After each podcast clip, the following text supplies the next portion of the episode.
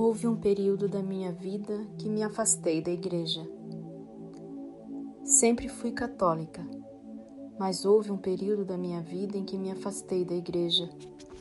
Quando li os livros com os ditados de Jesus, a Vassula, não fiquei muito entusiasmada.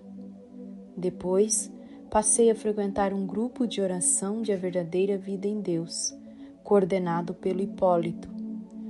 Com a conversão do Altino, comecei a ver algo mais nas mensagens e a procurar as citações da Bíblia, o que me fez mais piedosa. Hoje divulgo as mensagens, distribuo livros como presentes e tenho tido muita força com a doença do Altino, graças a Deus. Mabel, esposa do Altino, Belo Horizonte.